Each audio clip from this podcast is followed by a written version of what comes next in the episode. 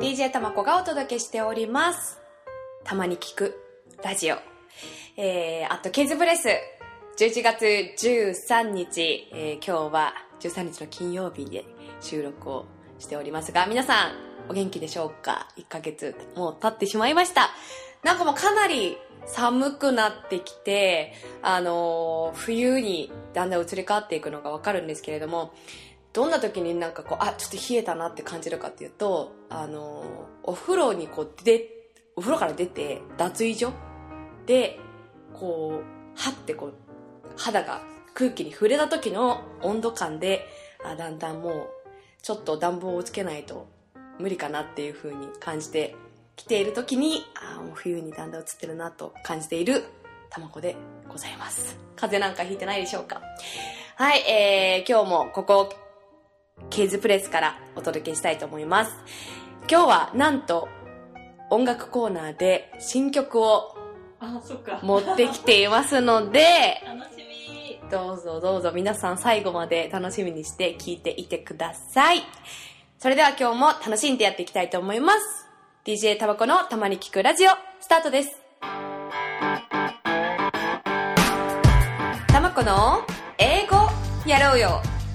のコーナーに入っていきます。さっきオープニングでちょっと早めに切り上げたので、オープニングをここで、もうちょっと話したいなと思ったんですけど、今11月でもうね、ハロウィンが終わって、クリスマスにもう街全体がねこう変わっていくのをよく目にしますが、なんかこうちょっと早い感じありません？っていう話を実は友達としていて、まだちょっと、コーヒーショップで今クリスマスソングがもうかかっているところがあるんだけど、クリスマスソングがかかった時ってやっぱ心がワクワクする感じは毎年あるんですが、まだこの11月の中盤だとあれを聞いてもそこまでクリスマス感にはやっぱりモードがスイッチオンにならないんですよね。なのでなんかこうちょっと日本はイベントが終わったらまた次のイベントにこうどんどんどんどん先を急いでいる感じが否めないかなっていうのをちょっと個人的に感じている今日この頃でございますが、でもね、とはいえクリスマス食に街が変わっていくのは楽しいことではあるので、今後の展開がまた12月に向けてね、楽しみではあるんですけど。はい。では、ということなので、まだね、たまこのこのラジオは、ちょっとまだ秋を楽しもうと。で、今日は、たまこの英語やろうよ。このコーナーは、私のカナダでの留学経験をもとにエピソードを話していくコーナーではあるんですが、私のハロウィンの思い出をね、今日はちょっと話したいと思うんですけど、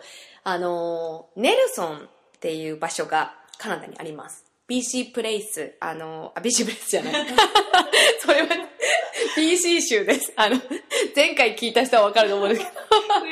クイズの答えでした、BC プレイスは。そうそうそう。BC 州、バンクーバーと同じ BC 州にある、ネルソンっていうね、町があって、私はそこに、約1年弱かな住んでいたんですけど、そこで音楽大学に、しばらく行ってまして、でそこで、ハロウィンの、日がねあったんですよ。で、私に日本で当時そこまでもう10年ぐらい前なんですけど、こんなに今のようにハロウィンって日本じゃ大きくなかったじゃないですか。なので、現地のね、そのハロウィンの文化、カルチャーを持つカナダの人たちのハロウィンの過ごし方ってどんなのなのかなと、ワクワクしてたんですけど、いやいや、もう私の期待をかなり、もう超える一日になったのを今でも覚えています。で、どういうのだったかっていうと、もう学校に朝からみんなコスチュームで来るわけですよ。で、それもね、またしっかりと考えられたコスチュームで、学校が音楽大学っていうこともあったので、すごく鮮明に覚えてるのが、ジミヘンドリックスになった男の子がいたんですね。だから皆さん、ジミ・ヘンドリックスって言ったら、まあ、史上最高のギタリストと言われていて、まあ、27歳で亡くなった、伝説のギタリストなんですけど、まあ、その人のね、こう、ちょっとアフロっぽいヘアをしてきて、で、奇抜なファッションで登場して、スカーフとか巻いて登場して、で、まあ、それだけだったら、まあ、ああ、ジミ・ヘンドリックスの格好してきてるんだなっていうので、まあ、何も特にそんな大きな違いはないんですけど、通常のハロウィンとね。何が違うかって、キャラクターを演じきってるんですよ。で、たまたまその日に、クラスで、音楽のジャズとかロックのヒストリーを学ぶ時間、授業があって、で、そこで、チビの格好をしてる男の子に、先生がまた、振るんですよ。また先生もノリが良くて、この、件に関して、まあ、ジミーの意見を。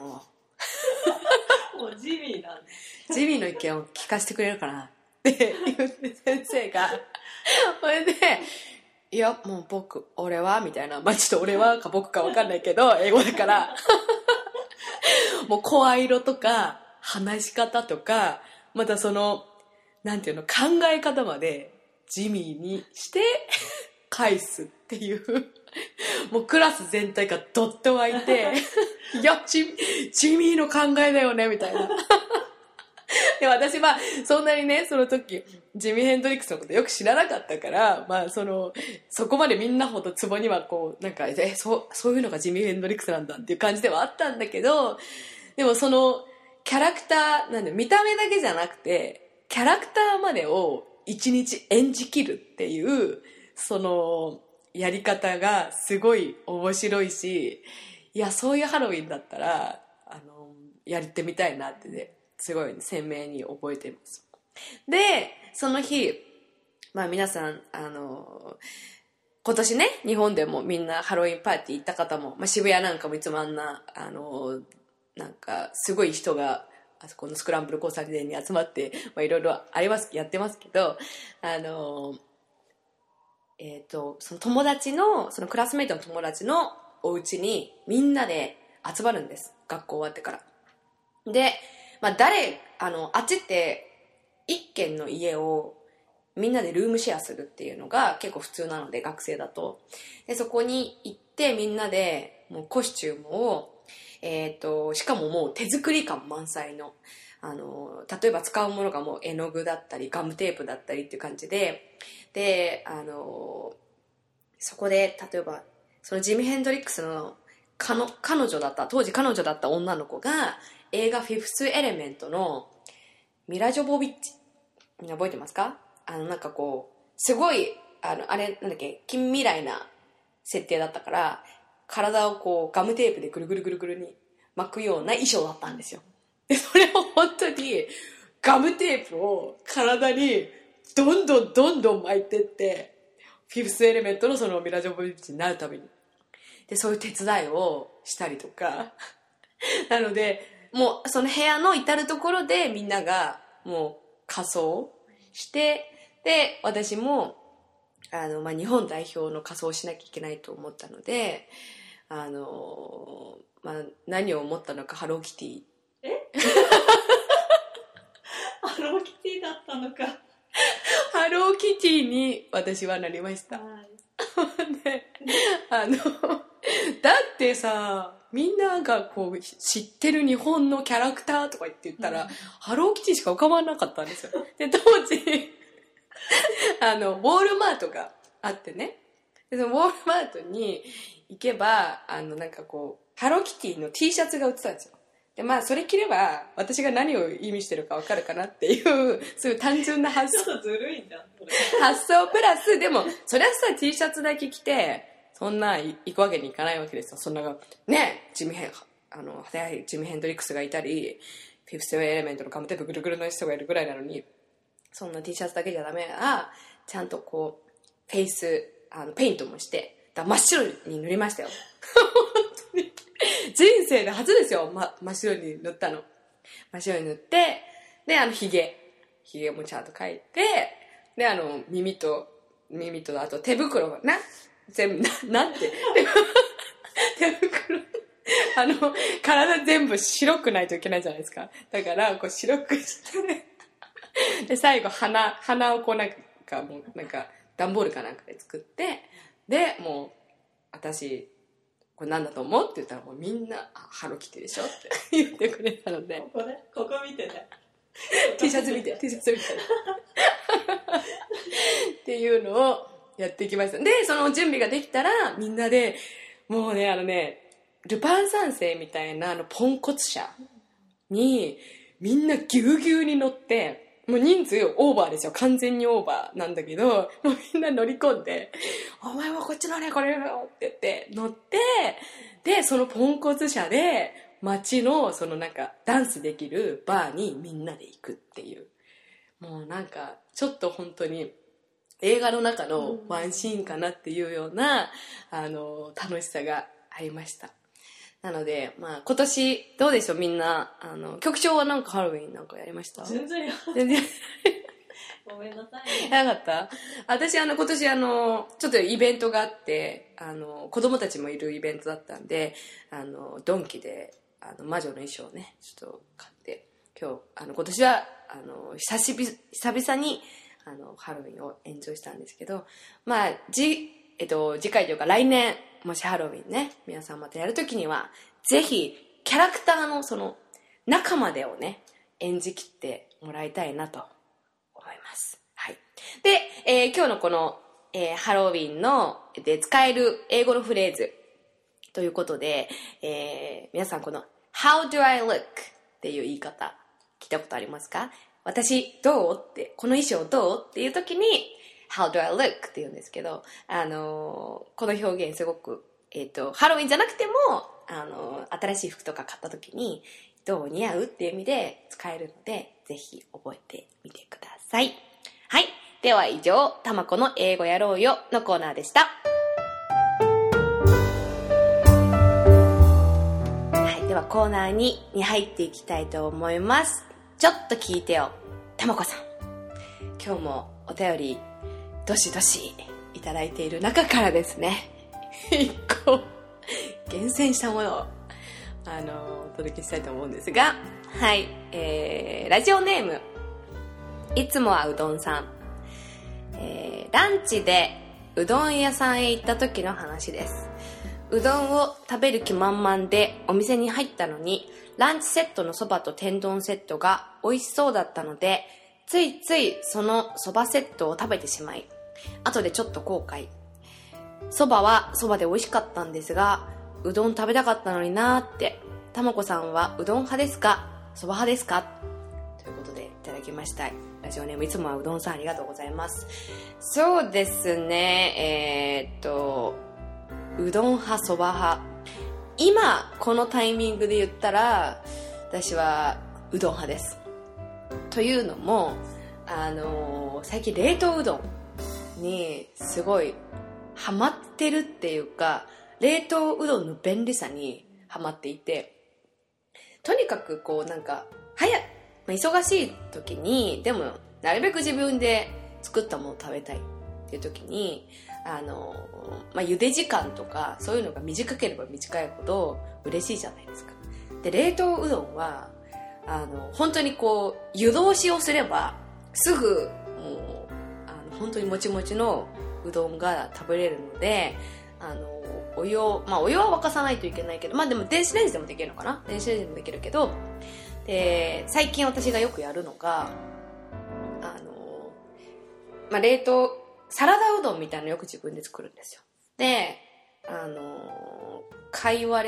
材は貝割れと、あと梅干しと鰹節とごまと、そう、あと納豆を入れて、その、冷凍うどん解凍してもわずか1分もかかんないぐらいのそのうどんをですねざるにこうあげて、で、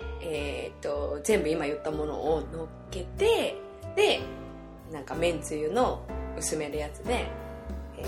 かけて、それをバーってかけてすぐ食べるっていうのを結構週に1回は最近やってます。で、まあ、今もう冬になってきたからだんだん寒いので、そろそろあったかいものにね変えていきたいなと思うんだけど、なので、でも前はこんなにうどん食べなかったんですけど、最近その本当に冷凍うどんの存在を知ってしまってからはちょっとうどんをよく食べるようになりましたね。ただそばっていうキーワードを聞くとちょっとこれを話さずにはいられないんですけど、まあ、私の父がですねそばを打つんですよ。すごいよねでそれも結構本格的に打つんですよ。でなんていうんですか、棒とか棒とかボキャブラリーが少なすぎるんですけどそうなんか綿棒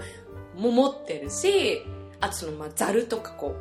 自分のそばをこう打って茹でた時にこう出すざるもちゃんと持ってるし、であとそう洋服ですよ。要はコックさんじゃないけど職人さんの衣装もありますよ。そうそれもちゃんとやって、で結構月に何回かそばを打つんですけど、でなので私がまあこう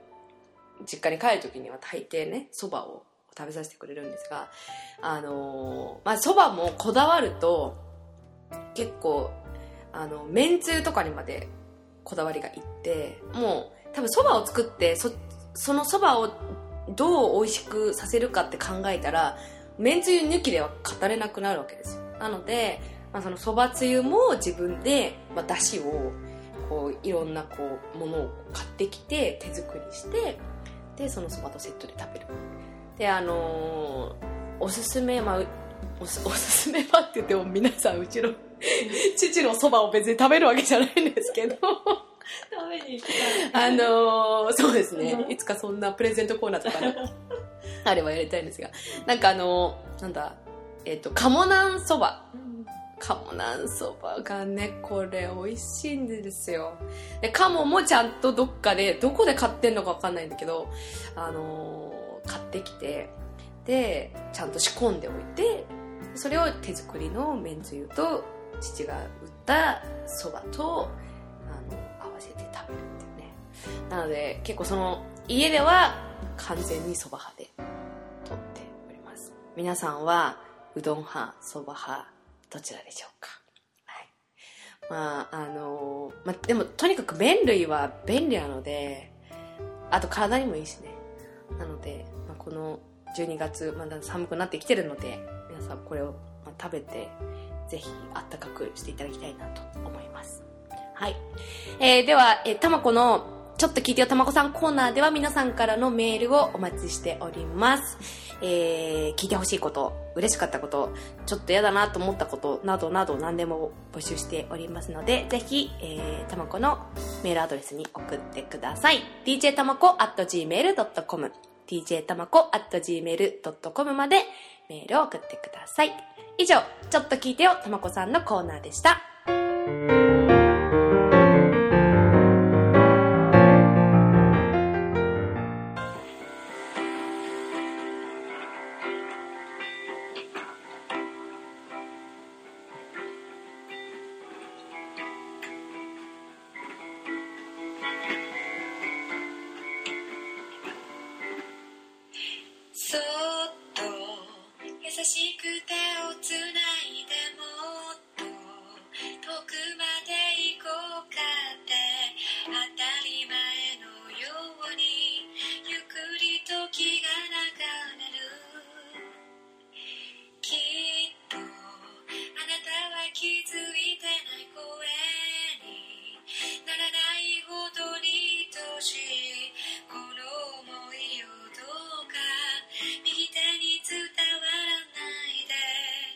はい、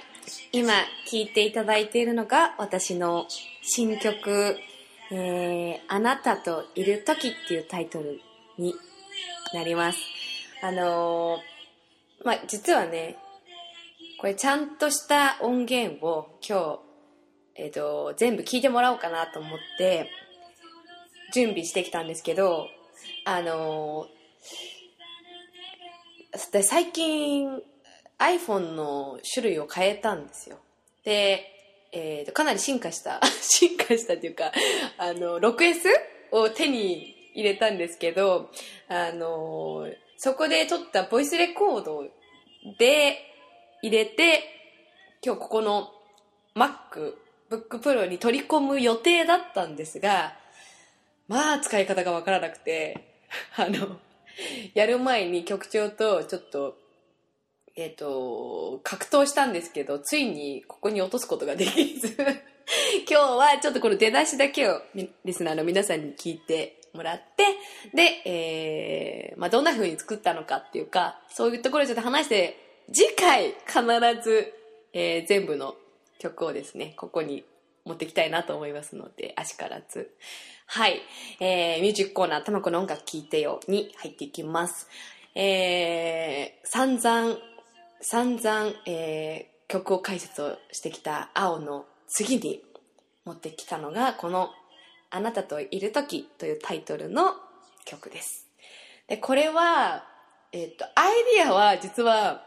1年くらい前にあって相当温めてたんですけど、なんか私前にもちらっと言ったことがあると思うんですが、なかなか幸せな歌が書けなくてそうで、幸せな歌っていうか、こうちょっとこう切ない系というか、なんかテンポがこうゆっくりで、そうね、そういう、マイナー的な、マイナー調の、曲をよく書いてるんですけど、なんかどうしてもハッピーな歌が書きたいなって思って、で次に作る曲はハッピーな歌詞でハッピーなメロディーにしようと思って考えてました。でも実はこの曲の前に、なんか春に桜が咲く時期に聴けるような曲が、桜をテーマにした曲が書きたいなと思って、なんか違うタイトルで曲を書いてたんですけど、そこのサビは浮かんでたんだけど、そのサビの前の曲、A メロとかね、その辺を考えてる時になぜか全然違う方向に行ってしまって、出来上がったのがこの曲になります。はい。なので、なんかこう意図としてなかったところからこう曲が2つに分かれて生まれてきた曲なんですけど、で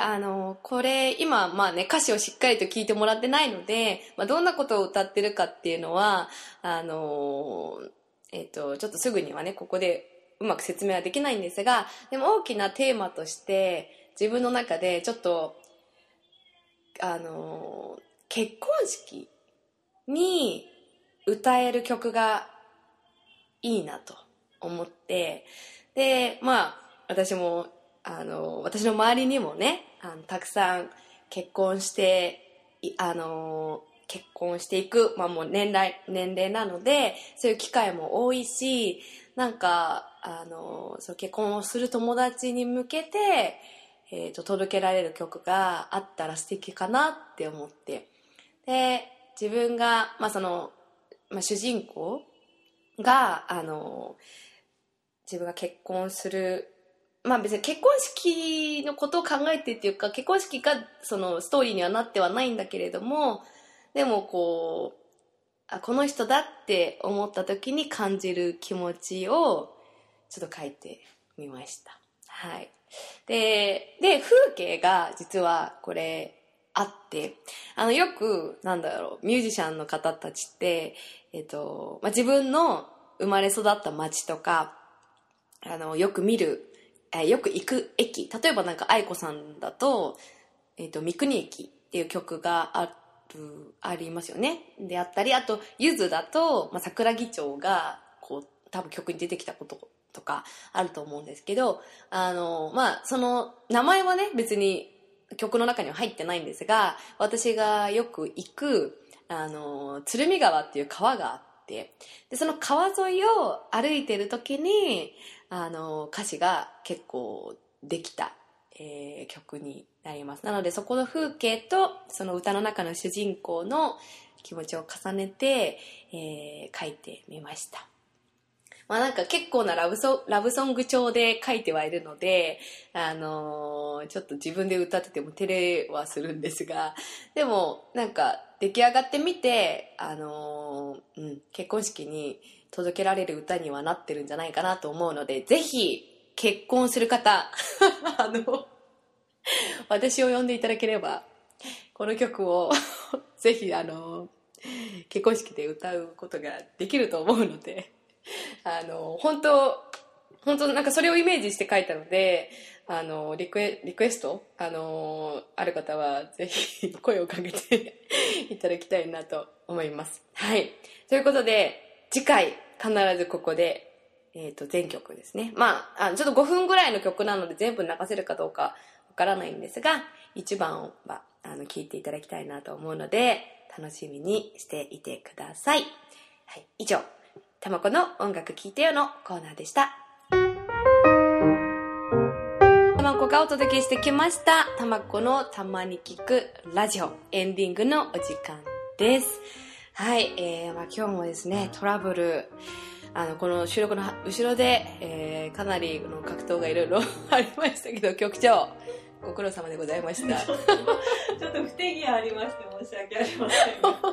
せん。本当にさっき私もiPhone の話をした時に、6S って言ってなんかもう局長からおじいちゃんじゃないんだから 6S でしょって言われて、なんかもうそういうアナログ的なところがね、本当に頻繁に見え隠れするこのいつもの収録現場なんですけど、さっき音もね、あなたといる時は聞いていただいて、ごめんなさい、聞いていただいてで自分の iPhone も結局取り込めないから、この MacBook Pro のところにこう鳴らして音を再生して、それを近づけて遠ざけるっていうフェイドアウトをしまして、なんかすごい最近のバージョンの使ってる割にはやってることがドアナログっていうこの収録、楽しんでいただけましたでしょうかいつもこんな感じでゆるくやっておりますたまこのたまに聞くラジオ。はい、というわけで、今回も聞いていただいてありがとうございました。次回ですね、皆さんも年の瀬も迫ってきております。収録を12月の末ぐらいに、しようかなと。忘年会ね、兼ねてちょっとやっていきたいなと思うんですけど、そこでちょっと聞いてよたまこさんのコーナーに、お便りコーナーにテーマを今回は設けたいなと思います。題して2015年私のハピネスということで、皆さんのこの2015年総まとめして、こんなハピネス、ハッピーだなって感じた瞬間が絶対どっかにあったはずですよね。なのでそのエピソードをあなたにとってのハピネスなので大小は関係ありません、ね、あなたにとってのハピネスの瞬間をぜひたまこ宛てに送ってもらいたいなと思います。で、2015年一番最後の12月にみんなで、そのハッピーな気分になってね、終えられたらいいかなって思っているので、ちょっと特別バージョンで用意して来月も収録を行っていきたいと思います。そしてメールアドレスをお伝えします。djtamako@gmail.com djtamako@gmail.com、